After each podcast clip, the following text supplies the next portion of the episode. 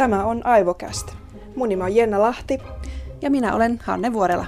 Tässä podcastissa me keskitytään ajattelun ja aivotoiminnan erilaisiin ilmiöihin. Kolmas kausi. Taas, taas mennään. Mä tajusin, että me ei ole missään vaiheessa vielä kiitetty teitä kuulijoita, että olette pysynyt mukana ja olette antanut ihan sairaan ihanaa palautetta ja positiivista ja rakentavaa kommenttia on tullut. Kiitos niistä. Kiitos munkin puolestani. Tämä meidän tämän uuden kauden avausjakso on sellainen aihe, mitä me ollaan ainakin itse haluttu tehdä jo ihan varmaan ensimmäisestä kaudesta asti. Ja sehän on addiktiot. Millaisia addiktioita sä sanoisit, Hanne, että sulla voisi olla? Oletko riippuvainen mistään? Aivan varmasti. Musta tuntuu, että kahvijuonti on mulle semmoinen jonkinlainen riippuvuus. Voidaan varmaan keskustella tästä asiasta vielä pidemmin myöhemmin, mutta onko sulla Jenna riippuvuuksia? No mä sanoisin, että ehkä joku suklaa on mulle sellainen, koska mä siis syön sitä niin paljon ja musta tuntuu, että mun keho on jotenkin tottunut sen saantiin, että jos mulla tulee välillä ää, jotain että mä en viikkoon syö ollenkaan suklaata, niin sit musta tulee hirveän kärttynen ja ärtysä ja en mä tiedä, voisi johtua miljoonasta muustakin asiasta, mutta mä jotenkin yhdistän sen sitten siihen, että koska mun keho on tottunut saamaan suklaata ja sitten kun mä en sitä saa, niin sitten tulee sellainen kiukku, ruokakiukku. No, oli sitten mikä olikaan. Tänään siis jutellaan addiktioista, mutta että onko sun suklaanhimo oikeasti addiktio vai onko se jotain muuta? Meillä on tässä jaksossa vieraana Tampereen yliopistosta väitöskirjatutkija Ilkka Vuorinen. Tervetuloa. Ja, kiitos. Niin, ihmisillähän on kaikenlaisia intohimoja ja haluja, mutta milloin puhutaan nimenomaan addiktiosta? Tämähän on tavallaan määritelmäkysymys oikeastaan, että, että mä niin itse lähtisin siitä, että, että meillä on tietty käsite, jolla me kuvataan niin kuin ilmiötä. Addiktio ja riippuvuus eivät ole niin kuin suoranaisesti synonyymejä keskenään. Ei. Se, tai niin kuin sitä käytetään sillä mutta se, että ne, mm. Niin, mutta se ei, se ei kuitenkaan sillä ole, kun lähdetään syvemmälle siihen, että millainen ilmiö niin kuin oikeastaan on. Että ne on irrallisia ilmiöitä, päätelty tavallaan siitä, että tämmöisestä, että niistä ei ole ehkä kannattavaa niin sillä puhua yhdessä sumpussa. Mikä on addiktio, mikä ei, niin se on tavallaan vähän niin kuin semmoinen, mikä päätetään. Käytännössä oikeastaan niin kuin joku asia koetaan haitalliseksi. Ihminen itse kokee sen tai joku muu kokee sen haitalliseksi, tai sitten siinä koetaan, että siinä on jotain pakonomaisuutta tai tota, että hallinta on jotenkin jollain tavalla mennyt. Mutta siinä on niinku olennaista se, että se hallitsee sun elämää enemmän kuin sä hallitset sitä. Niin, näin siinä ainakin väitetään. Että tavallaan se on vähän semmoinen kysymysmerkki näin, niin kuin jos ajatellaan sitä niin kuin tiedettä siellä taustalla, niin sitähän niin kuin on vaikea todentaa. Että se on vaan semmoinen, että näin se koetaan. Mm, eli se kokemus on tässäkin mm. aika tärkeässä osassa. Missä menee semmoinen raja, että jokin asia on vielä ihmisen omassa hallinnassa vai milloin se ei ole? Voiko tämänkin määritellä sen haitan kautta? Tyypillisestihan tätä tehdään niin kuin vaikka jossain lääketieteen piirissä sillä että milloin se, mikä se raja on siellä, niin kyllähän sitä, se on tietyllä tapaa mielivaltainen kuitenkin se raja. Että nyt me katsotaan, että tässä on tietty haitallisuuden raja ylittynyt, tietty semmoinen, että nyt tämä asia ei, ei ole enää normaalia. Mutta mitä aivoissa siis käytännössä tapahtuu, kun ihminen tulee riippuvaiseksi jostain? Onko tavallaan kaikkien addiktioiden se syntymekanismi ikään kuin sama? No en varsinaisesti ole aivotutkija, mutta että kyllä se on aika keskeinen osa kuitenkin, kun lähdetään, lähdetään addiktiota pohtimaan, että puhutaan näistä niin kuin dopamiiniradoista, eli edelleen viitataan, että se olisi jollain tavalla mielihyvä keskus. No, vaikea sanoa, onko se nyt nimenomaan, kun se, se ei kuitenkaan itsessään se mielihyvä siinä se ainoa puoli. Eli siihen liittyy myös muitakin kuin pelkästään esimerkiksi just tämä dopamiinihormoni? Jos vaikka päihteistä puhutaan, niin niissä on niin kuin hyvin erilaisia juttuja, niin kuin erilaisia välittäjäaineita, mitkä, mihin ne vaikuttaa, mm-hmm. mitä ne matkii. Mutta kyllä se dopamiini sillä lailla siellä keskiössä on, että tota, miltä se itsestä sitten kuitenkin niin näyttäytyy kaiken ö, kirjallisuuden puolelta. on ymmärtänyt, että dopamiini on ehkä enemmänkin semmoinen, että, että puhutaan motivaatiosta ja semmoisesta motiiveista ja siitä tavallaan, että saa aikaan jonkinlaista liikettä johonkin suuntaan. Niin, niin, ei, ei voi oikein sanoa, että, että jotenkin nyt tämä olisi selkeä merkki niin kuin nyt siitä, että nyt tässä on addiktio. Se on aika vaikea niin kuin aivotasolta loppuviimein päätellä. Kyllä ainakin itsestä tuntuu, että, että hyvin monet tälleen suhtautuu siihen aika kriittisesti loppuviimein. Kaikista yleisempiä riippuvuuksia, mitä tyyliin kaikki tietää, varmasti on just peliriippuvuus, alkoholismi. Näitähän on siis kaikenlaista shoppailuriippuvuus, seksiriippuvuus, siis päihteet ihan omana luokkanaan vielä. Siis voiko ihan kaikelle olla riippuvainen? Niin, no siis se on taas tavallaan siitä kiinni, että no mi- miten määritellään, kuka määrittelee. Ää, aika laillahan se on tavallaan siirtynyt jotenkin tämmöiseen yleiseen keskusteluun, että, että tässä vuosikymmenien varrella oikeastaan, kun ollaan tota, alettu puhua tällaisten toiminnallisista riippuvuuksista tai addiktioista, niin sitten se jotenkin niin kuin on siirtynyt myös sellaiseen tavallaan näin maallikkopuheeseen, tai että ihmiset puhuu siitä, että, että on tälle ja tälle addiktoitunut tähän asiaan ja näin poispäin. Jos ajattelee tavallaan sitä kautta, että se addiktion määritelmä niin kuin on alun perin ollut, että, että sitä esimerkiksi kanadalaispsykologi Bruce Alexander on tuonut, että, että tota, addiktio se on alun perin merkinnyt tavallaan omistautumista semmoinen ihan neutraali käsite kuitenkin.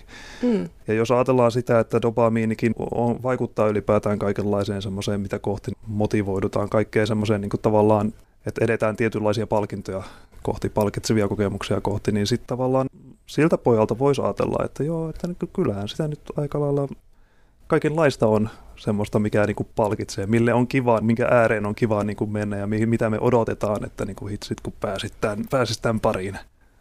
Yle on tehnyt tästä juttua ja siinä sanottiin esimerkiksi, että lehti Kaalille, jos nyt ottaa jonkun tällaisen vihannes esimerkin, että tällaiselle ei voi ihminen tulla riippuvaiseksi, koska meillä ei ole sellaisia välittäjäaineita, jotka edistäisi sitä, että, että tällaisille ikään kuin ainesosille tultaisiin riippuvaiseksi. Allekirjoitat sä tämän väitteen?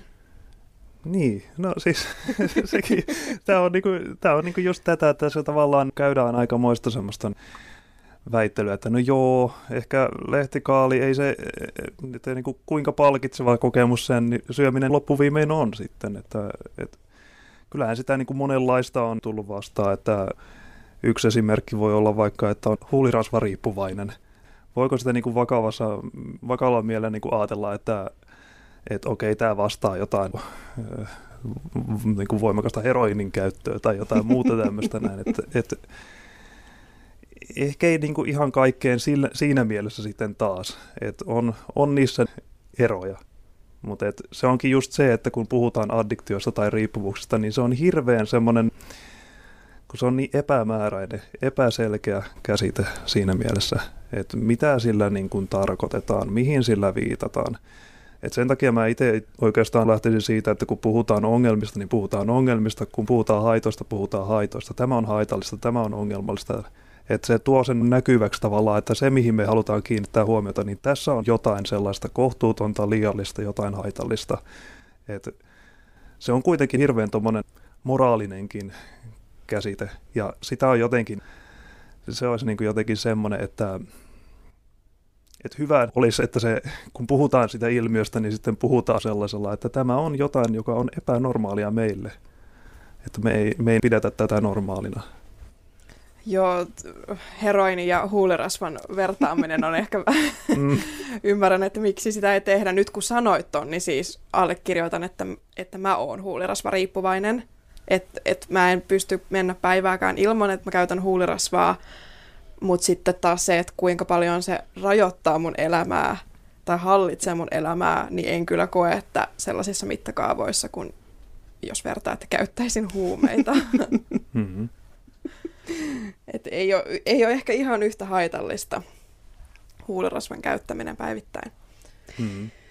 Huumeiden ja lääkkeiden käyttöä tarkastellaan usein tällaisen viihdekäytön ja ongelmakäytön näkökulmasta – Mutta sitten opiskelijat yrittää kuitenkin käyttää näitä aineita myös tehostaakseen oppimista ja toiveena olisi, että ne parantaisi suorituskykyä. Lääketieteellisen antropologian maisteri Aleksi Hupli tarkastelee just tätä ilmiötä Tampereen yliopiston sosiologian väitöskirjassa. Ja siis tämä näkökulma on Suomessa vielä aika melkoinen tabu. Mitä ajattelet tästä ilmiöstä, että aineella parannettaisiin suorituskykyä opiskellessa? Niin, kyllä tavallaan jotkut aineet, niin kuin, kyllähän niillä on tiettyä vaikutusta, että jo ihan lähdetään niin kuin kofeiinista, että miksi, miksi kofeiinia käytetään, niin siis kyllähän sillä niin kuin on, on joissain vastaan tulleissa tutkimuksissa ollut sitä, että vähän tehostaa. Sekin riippuu niin kuin paljon siitä, että onko tota, käyttääkö niin kuin aktiivisesti, että tavallaan se, se, että sillä ei ole välttämättä silloin tehoa. Ja sitten tavallaan no piristeet nyt ylipäätään. Kyllähän ne piristää sitä ja auttaa jaksamaan silloinkin, kun väsyttäisi oikeastaan ja tämmöisiä tapoja tehostaa sitä omaa pärjäämistä, niin kyllähän niin kuin ihmisillä aina niitä jollain tasolla on ollut. Että ihan jo lähdetään vaikka kokapensaa lehdistä, että kuinka, no, muistaakseni olikohan ne inkat vai maijat, jotka näitä niin, niin, niin, lehtiä pureskelin jaksaakseen kulkea siellä. Tän, tämän tyyppisiä kaikkia on ollut, että, että tota, se on yksi syy käyttää näitä aineita. Se, että onko se, onko se hyväksyttävää vai ei, niin se on taas sitten mm. eri juttu. Ja eikö se ole vähän huolestuttavaakin, tai ainakin mun mielestä, että miksi, miksi ylipäätään pitää tällaisilla keinoilla parantaa sitä suorituskykyä. No mitä se kertoo tästä meidän opiskelijoiden maailmasta? Että onko nyt niin kovat paineet pärjätä, tai sitten jotain, ehkä se muutos pitäisi tapahtua jossain muualla kuin siinä, että miten sitä itseensä stimuloi parempiin suorituksiin. Niin. Tässä voidaan tietysti kysyä tavallaan sekin kysymys, että mikä, mikä tavallaan ajaa sitten siihen, mikä ulkoinen tekijä siihen ajaa, että onko, onko elämässä niin kuin kuinka paljon sitten semmoisia tavallaan tekijöitä, jotka heikentää muuten esimerkiksi sitä jaksamista. Että onhan niin kuin ajatellaan vaikka joku kahvinkin käyttö, että jos ei ole hirveä aamuihminen ja sitten täytyisi kuitenkin niin kuin aikaisin aamulla jaksaa niin kuin hirveällä niin kuin höykillä vetää ja siinä voi olla niin kuin riski taas sitten siihen, että no ei viitsi, nyt täytyy alkaa niin kuin vaan käyttää sitä kahvia. Sitten voidaan tosiaan kysyä sitä, että no, onko tämä kestävää tavallaan yhteiskunnallisesti. Mm. Iso kysymys. Ja toisaalta taas sitten se, että kun opiskelijat käyttää, no jotkut, en, en tiedä niin kuin tästä ilmiöstä niin kuin sinällään, mutta jos näin tosiaan on, niin tota, siitäkin voidaan kysyä tavallaan esimerkiksi siltäkin kannalta, että, että onko se opiskelu niin, kuin niin, niin kova stressi, että täytyy pärjätä siinä todella hyvin, että ajaako se esimerkiksi sitten omalla tavalla siihen, että kannattaisiko meidän jollain tavalla viedä sitä rennompaan suuntaan jotenkin, että, että ei sun tarvitse olla täydellinen. Onko meidän yhteiskunnassa sellaisia tavallaan asenneilmapiiriä, että täytyisi olla joku hirveän iso, kova menestyjä? Vai tuleeko siitä tavallaan painetta tämmöisiä, että täytyy jotenkin tehostaa sitä omaa suoriutumista. No ehdottomasti toi on varmaan yksi suuri syy. yksi syy, että Suomessa jotenkin ollaan hirveän menestyskeskeisiä tai jotenkin ajatellaan, että kaikkien pitää menestyä ja suorittaa mm. hirveästi. Mm, kilpailu on kova.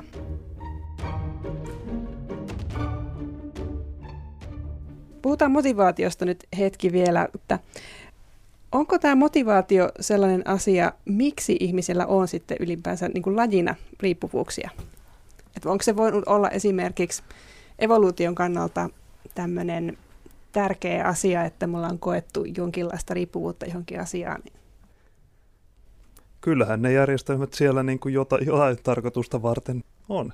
Et en, en osaa sanoa sitä sillain, sillain varmaksi. Se, kun tämäkin on niin kuin siinä mielessä spekulaatiota, että mikä se oikeastaan on siellä se... Pohjimmainen syy. Se pohjimmainen syy mm. nimenomaan, että kyllähän siinä niin kuin motivaatiota tarvitaan, että, että saa jotain aikaiseksi. Se on ihmisillä eläimillä kaikilla se, että et, jo, et täytyy olla niin kuin jotain, jotain semmoista impulssia, että niin kuin nyt, nyt täytyy lähteä tohon suuntaan. Onko tällaisia jotain altistavia tekijöitä, joiden takia jotkut addiktoituu helpommin kuin toiset. Onko tutkimuksissa havaittu mitään niin kuin vaikutusta esimerkiksi sukupuolella tai iällä tai, tai millään muulla vastaavalla. Sen verran, mitä niin kuin itselle tullut vastaan, niin ei siinä ehkä sillain ole, ole erityisesti, että, että tietysti on kulttuurisia tapoja, mitä hyväksytään tietyn ikäisille, mitä hyväksytään tietyn sukupuolen edustajille, mikä se on semmoista sukupuolityypillistä käyttäytymistä. Kyllähän siinä on tiettyjä eroja tavallaan, miten, miten niin kuin niiden osalta näyttäytyy, mutta että ehkä semmoinen, niin kuin mikä toistuvasti tulee vastaan, niin on se semmoinen, kuinka hyvin pystyy hillitteen niitä omia impulseja, että tulee tietty mielihalu tehdä jotain, niin kuinka hyvin pystyy hillitteen sitä. Ja siinä taas on sitten just tämmöisiä kaikki, voidaan puhua stressistä ja kaikenlaisista niin kuin voi ajatella vaikka mielenterveysongelmat. Jos on mielenterveyden kanssa jotain, niin, niin kyllähän niillä on vaikutusta siihen, että kuinka vakavaksi se sitten kehittyy se tietynlainen yks, yksipuoleinen toiminta. että niissä on omat osansa. Yksi kanssa niin kuin sitten tavallaan näihin liittyen on, että minkälaista se elämä on niin kuin ylipäätään ollut, kuinka paljon siellä on kasautunut sitten kaikkea semmoista kielteistä ihan jo vaikka lapsuudesta saakka, niin kyllä siellä on monia semmoisia niin altistavia riskitekijöitä. Ei voi sanoa, että niin kuin, tämä asia niin kuin johtaa väistämättä tuohon, mutta, mutta se, että se voi olla riskitekijänä. Ja sitten tietysti se, että sitä asiaa ylipäätään on niin kuin saatavilla. Ah, se niin kuin tietysti, että se on ihan niin kuin väistämättä niin kuin yksi semmoinen ole, oleellinen, oleellinen tekijä niin kuin siinä asiassa. Mutta voiko yksi altistava tekijä olla geenit, koska ainakin puhutaan siitä, että alkoholismi periytyisi. Voiko mm. muut addiktiot periytyä? Tämäkin on niin kuin, tavallaan aika semmoinen niin kuin, kiistelty siinä mielessä, että välillä löytyy niitä, tämä geeni vaikuttaa ja näin. En, en pysty niin kuin, tavallaan kommentoimaan sitä niin kuin, oman asiantuntemuksen pojalta sen kummemmin, mutta että sille on esitetty niin kuin vastaväitteitä tavallaan sen puolesta, että esimerkiksi Kari Poikolainen oli, taisi olla niin kuin yksi, joka oli sitä niin kuin kommentoinut, että geenien vaikutusta liiotellaan. Jos ajatellaan, että miten, miten joku geeni vaikuttaa vaikka siihen, että miten alkoholi miten elimistö niin kuin polttaa alkoholia, miten elimistö reagoi alkoholiin, tuleeko antavuusvaikutusta siitä, niin kuin monilla Aasian suunnalla on tämmöistä geenimuunnelmaa niin, niin kyllähän se vaikuttaa siihen, että kuinka miellyttävänä sen kokee se alkoholin käytö. Ja se vaikuttaa väistämättä sitten siihen käyttöönkin jollain tasolla. Mutta geenit ylipäätään on läsnä vähän niin kuin kaikenlaisessa, niin se on, on, se on niin kuin tietyllä tavalla niin kuin helppo vastaus jotenkin semmoiseen monimutkaiseen ongelmaan väittää, että joo, että se on nyt, tämä on nyt siitä johtuvaa, että, että on suvussa tätä.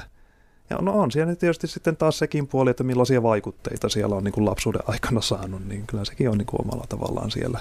Tai sitten se, että miten, miten perheessä vaikka lapsuudessa on kokenut kaikkea sellaista hyljeksintää, väkivaltaa, tämmöisiä, mitkä saattaa kytkeytyä vaikka siihen alkoholin käyttöön. Joo, eli aika monimutkaisen asian kanssa ollaan mm. kyllä tekemisissä. Ehkä se on helppo syyttää omia vanhempia siitä, että no kun nekin joi niin mäkin juon. Mm. Mutta sitten taas niin kuin toinen ääripää on se, että, että kyllä niin kuin voi lohduttautua sillä ajatuksella, että jos jompikumpi vanhempi on alkoholisti, niin ei, ei susta tule automaattisesti mm. sitä. Että joihinkin asioihin kuitenkin pystyy itsekin vaikuttamaan. Mm. Tunnistatko itsestäsi jotain sellaisia piirteitä, että sä saattaisit esimerkiksi kehittää johonkin asiaan riippuvuuden, mutta sä varot sitä vaihtomaisesti?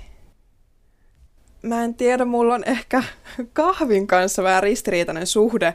Mä en siis itse juo kahvia, mutta saatan käyttää niin kuin, äh, kahvituotteita, siis äh, saatan juoda cappuccinoa välillä kahvilasta tai vast- jotain tällaista vastaavaa, mutta siis en niin kuin päivittäin mitään aamukahvia juo. Ja mä en pidä kahvin mausta, siis se on se yksinkertaisin selitys, miksi mä en sitä juo, mutta mulla on jotenkin myös sellainen fiilis, että mä en halua sitä koskaan aloittaa, koska mä alo- ajattelen, että että sit mä en pystyisi elämään päivää ilman kahvia, tai että mä olisin jotenkin super, super väsynyt ja kärttynen, koska mulla on ystäviä, ketkä ei niin kuin kirjaimellisesti pysty tehdä yhtään mitään ennen kuin he saa kupin kahvia. Että he ei vaan niin kuin ole toimintakykyisiä. ennen kuin he saa juotua sen kahvin, niin mä pelkään, että muusta itästä tulisi samanlainen. Ja sitten jos mä olisin jossain tilanteessa, missä ei ole kahvia saatavilla, niin sit se olisi ihan kauheata. Niin sä pelkäät sitä sun omaa reaktiota siihen. niin. No mähän on tämmöinen superkahvijuoja. Että siis mä oon suunnilleen kolmevuotiaasta asti juonut kahvia. Ai kauhea. Joo, ja ihan siis huvikseni, tai no en huvikseni, mulla oli tässä ihan terveydelliset syyt olla muutama vuosi sitten juomatta kahvia. Mä olin melkein varmaan vuoden ilman kahvia. Ja mä ensin mietin kanssa sitä, että etukäteen, että minkälaisia oireita mulle tästä nyt tulee, kun mä lopetan tämän kahvin niin kuin seinään. Ja oikeastaan sen jälkeen, kun ne semmoiset ensimmäiset pääsäryt siitä loppu, niin mä huomasin kyllä, että no eipä tässä mitään, mä kyllä pärjään niin kuin ihan loistavasti ilmankin. Mutta sitten mä huomasin, että se oli ehkä mulle enemmän semmoinen sosiaalinen tapa. Että mä olin sosiaalisella tavalla riippuvainen siitä kahvista, koska mä palkitsin sillä kahvilla itseäni. Siis tämän mä tunnistan, että tupakointi on monelle sosiaalinen tapa. Ja se, tai siis se on tullut sitä kautta, että koska sun ystävät polttaa, mm. niin sit sä oot ruvennut polttaa sitä kautta. Mm, tai se on semmoinen, mitä tehdään ystävien kanssa. Niin. Mm. Niin kuin mulle sitten esimerkiksi, ää, no esimerkkinä nyt vaikka se, että olin siivonnut koko talon. Ja siinä vaiheessa, kun niin kun olin saanut kaikki valmiiksi pölyt pyyhittyä matot lattialle, ja istuin alas ja ajattelin, että jes, nyt mä keitän kahvit. Mutta sitten olikin, että niin, no, mä en nyt keitäkään niitä kahvia, millä mä sitten palkitsen. Niin. Mutta taas, taas palataan siihen kysymykseen, että, että onko kahvin juonti riippuvuus. Tavalla, niin. Tavallaan se kofeiini aiheuttaa riippuvuutta, mutta sitten taas missä määrin. Niin, ehkä se on semmoinen harmiton tapa nyt kuitenkin suurimmalle osalle ihmisistä. Vai mitä tähän sanoo hmm. Ilkka? Joo, taas itse asiassa niin kuin mä jäin pyörittelemään sitä käsitettä ja sen monitulkintaisuutta ja muuta.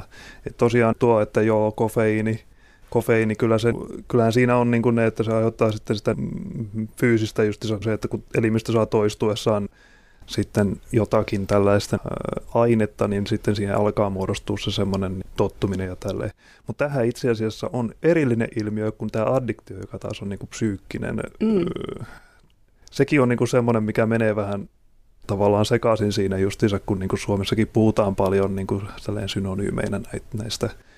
Kun puhutaan niinku, että siitä, että elimistön sietokyky kasvaa ja siihen niinku tottuu, se on kuitenkin sillä lailla irrallinen, että se ei niin kuin edellytä sitä, että sinne tulisi, tai se ei tarkoita, että tulisi se psyykkinen tarve, jotenkin semmoinen niin kuin perusteeton tarve jotenkin sille.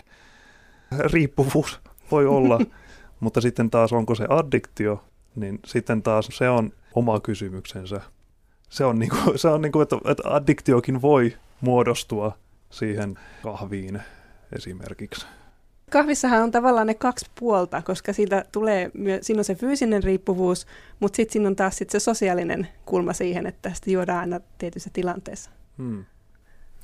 Siis joo, sitähän on myös tehty sitä erottelua niin kuin fyysiseen, psyykkiseen, sosiaaliseen. Et tota, niin, tämä ehkä kuvastaa mun näkökulmasta enemmänkin sitä, että mitkä ne on ne motiivit tavallaan sille toiminnalle, mitä tehdään, että, että ei se, se on tavallaan tämä, että niin jotenkin koen, että ehkä tarpeetonta puhua addiktiosta siinäkin, siinäkin mielessä, että ehkä enemmänkin, enemmänkin just se, että tässä nyt on niin kuin tietty syy, miksi käyttää.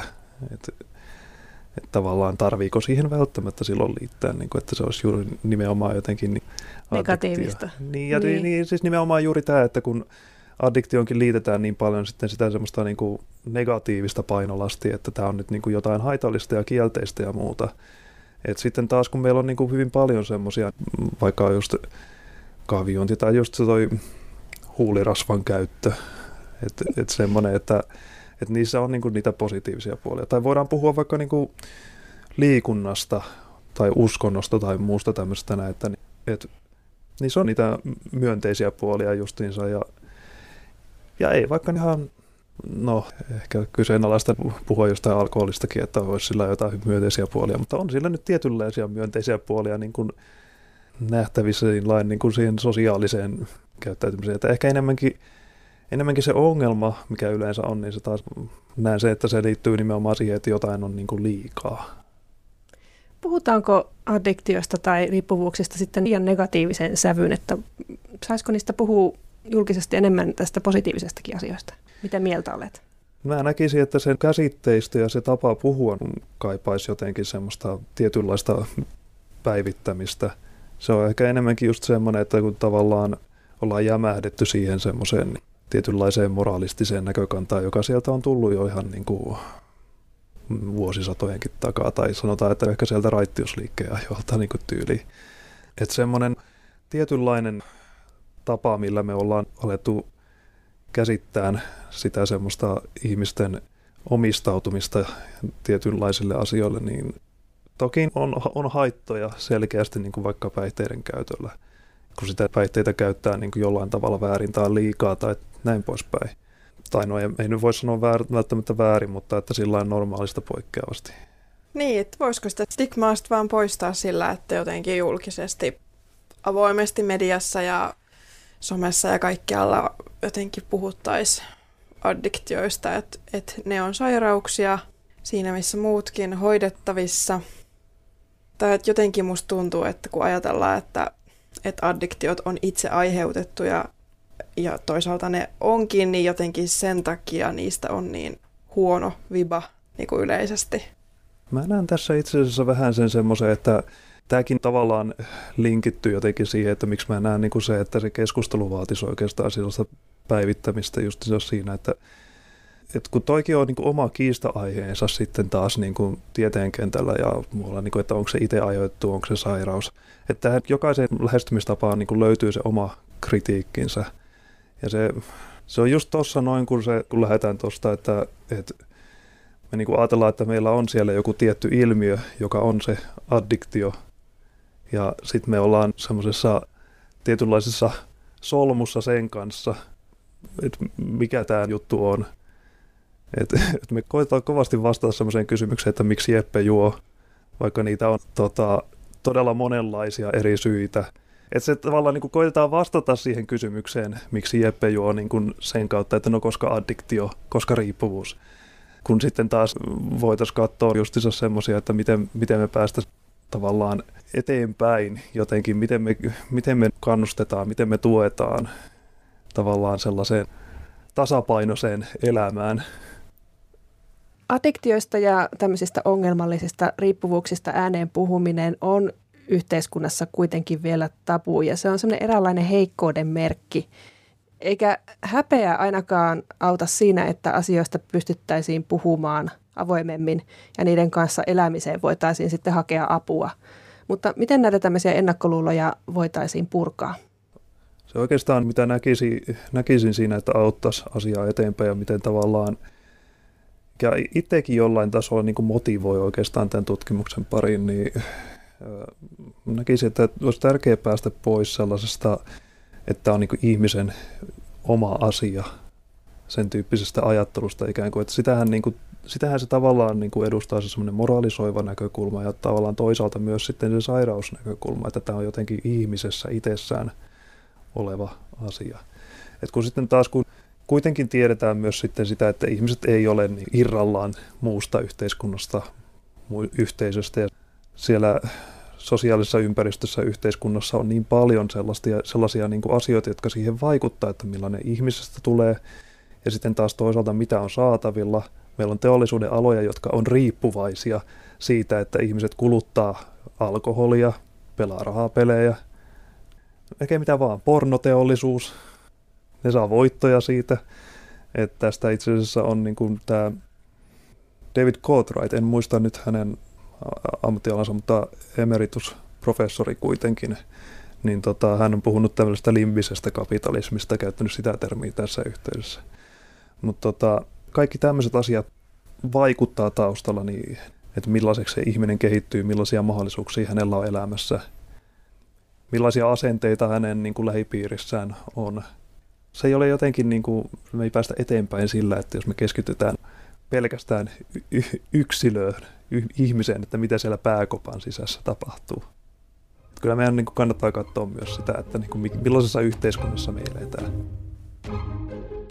Kiitos, että pääsit käymään Aivokästin vieraana väitöskirjatutkija Ilkka Vuorinen. Kiitos.